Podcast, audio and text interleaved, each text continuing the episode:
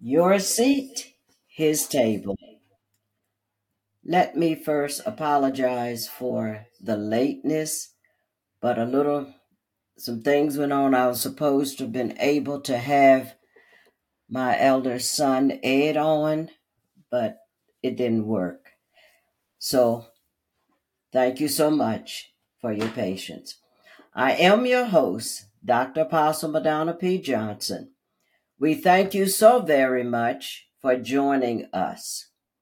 In our last podcast, our topic was Meet the Moment, Make the Moment. And my elder daughter, Dr. Vestinia Bridges, did an awesome job. Meet the moment, make the moment. I have a question for you just to ponder. How well do we navigate the reality that this day was planned and it was made by God Himself to prosper us, but also to reveal Himself through our day to day experiences. I'm reminded right now of Psalm 118 verses verse 24. This is the day that the Lord has made. Listen to this part. We will rejoice and be glad in it. Not glad for it, but glad in it. Am I glad for a new day? Yes but I'm glad in it and I'm going to rejoice in it because this new day is going to bring experiences. And we'll go through these experiences, and these experiences have a way of making us a new person, can change our mindset. Today, our focus is perfect conditions. Wow, perfect conditions. Let me go to Ecclesiastics now, chapter 11 and verse 4. And I'm going to read out of New King James Version. He who observes the wind will not sow, and he who regards the clouds will not reap. What are we saying there? Things, we're not always sure of things. And if we keep looking at the clouds, wondering, is it going to rain? I don't know. So we can't hang out hats, this so to speak, there in limbo. Living Bible says it like this. If you wait for perfect conditions, wow, you will never get anything done. What are perfect conditions? Hmm. I, we would probably say when everything goes well, go everything goes as planned. You hear? As we plan. No. Let me give you two situations from the Word of God. Remember when Moses was facing the Red Sea? Behind him were the Egyptians. Who was with him? He had this scared, unbelieving nation with him. And the Red Sea was in front of him. Nothing, absolutely nothing looked right. The only things perfect, please hear this, the only things perfect was God's plan and Moses' obedience. Did you hear that? The only things perfect was God's plan and Moses' obedience. Let's go to another situation Gideon. When Gideon faced the Midianites, he first had, what, 32,000 fighters. And there are to face over a million enemies. But what did God do? Mm-mm. Oh no, Gideon. You have to get rid of some of those. He had to reduce the army down to 300. You ever wonder why God did that? If we have a lot of people with us, people be able to say, and we probably would join them and say it too. Oh, we did it. High five. We did it. No. The I'll say that again. The only thing perfect was God's plan and Gideon's obedience.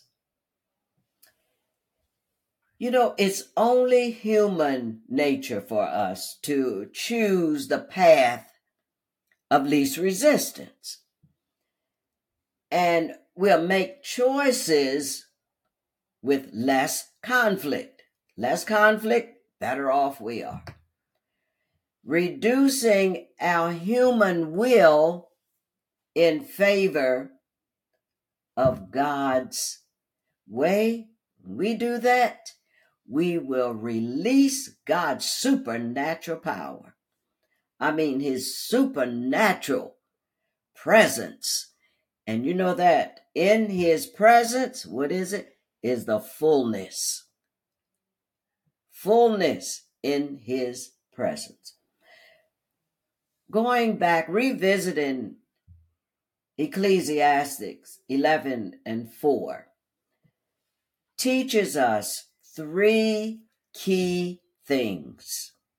I'll name them and then I'll say something about each one. Procrastination, fear, and arrogance. Let's begin with procrastination. You want to remain in yesterday, you want to repeat yesterday, keep procrastinating. And you will fail to act now. And, and what we're saying when we remain in pra- uh, procrastination is yes, I know I have an assignment, I have it, and I'm supposed to be doing this assignment right now. But is not worthy of my attention. My faith can wait. Oh, I think about Hebrews. Now faith. Now faith. But when we procrastinate, we're saying, oh, my faith can wait. And also look at procrastination as disrespect for the reality that Jesus is doing something awesome, something good right now. But I don't I don't want to be bothered with it right now. How disrespectful could we be? Second one, fear. Fear is that position that I take and I began to make excuses. Oh, I don't have the power. I don't have the funds. I don't have the resources. I don't have the support that I need. I don't have the capabilities. I can't handle it at this moment. Fear is also saying, God, I don't trust you. I am not sure you can do this. I'm not sure. Wow. That's very disrespectful. And not long ago, we talked about trusting the God I know. And the last one is arrogance. Remember,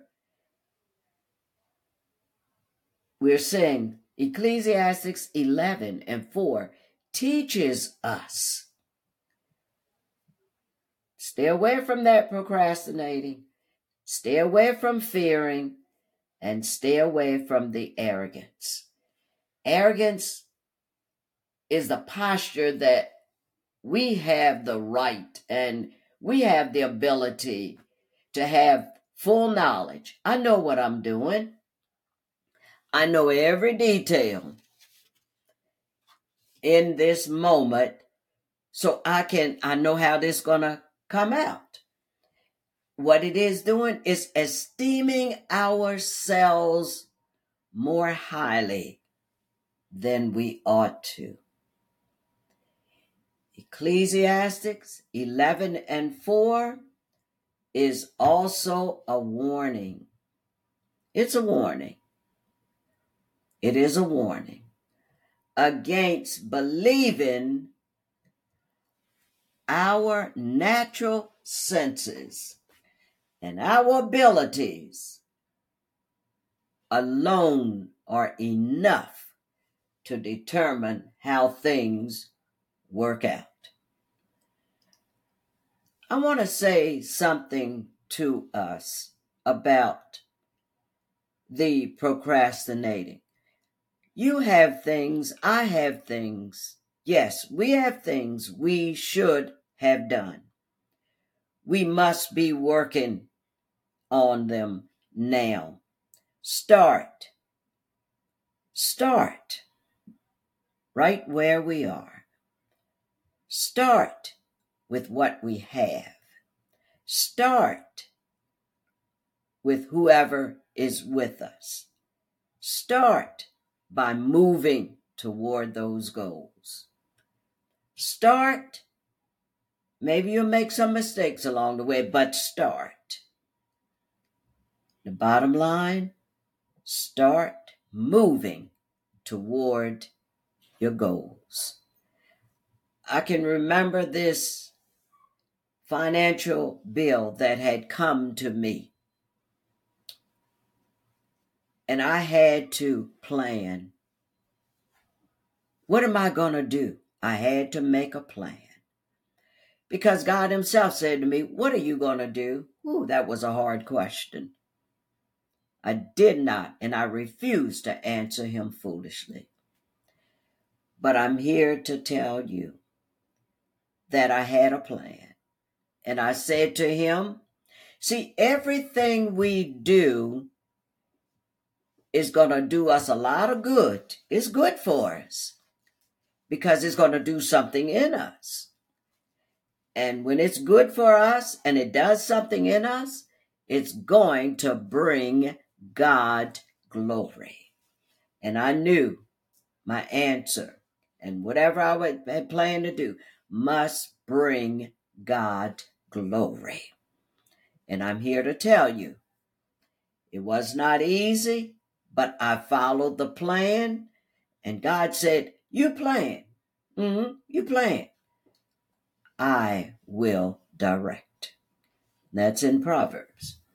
So let me get back to concerning how things in life turn out? Do we know everything? Of course we don't. When was the last time we knew everything? Never. So we ask the question if a condition is perfect, would we need God? Would we inquire of Him or request anything at request His presence or His blessing? we would not. Where does God fit if everything else is perfect? The last time you and I read in Hebrews 12, 2, Jesus is the author, the beginning, and the finisher of our faith. Jesus alone transforms how we think. He began this faith in us, and He also perfects our faith. So it's important for us. God, remember, God has the plan, but we must be obedient. Therefore, do not wait for perfect external conditions. Jesus is the internal condition. He brings what's needed to every circumstance. What is he doing? Proving his love, proving his wisdom. And we're grateful for that. So we say to you right now work, work right here, right now. And Jesus, and I don't have to tell you this, you already know it. Jesus lives big in us. When we bring Jesus, we bring perfect. Remember that. When we bring Jesus, we bring perfect. Jesus did not come for conditions, he came for us. I remember there in Romans 12 and 2 do not be conformed to this world, but be transformed by the renewing of your mind that you may prove. And that's what happens to us in every situation. We prove what is that good and acceptable and perfect will of God. We are not created to mirror the circumstances. We are not. But instead, we are created to bring the right answer that will change lives. Somebody's looking at us for the answer, coming to us for the answer. And we are to show them the better way the Jesus way. We prepare to prove Jesus right every time. Always remember the end of a thing has more value than the beginning. And my time has come to an end. And I would like to close as I do. Remember each day each day is a gift from God. So stay in the forward movement, in the exceeding excellence of God's love, His wisdom, and His power. I thank you so very much for joining your seat, His table so sorry I was not able to get my son Ed as part of the podcast. But I'm so thankful to also say that he was licensed as a minister on Saturday. So we bless the Lord. Love your life. Love it. Lead with purpose. Help transform the lives of others. What does it take? It takes the mind of Christ. It takes the mind of Christ to have the heart of Christ, to do the deeds of Christ. This is the forward movement.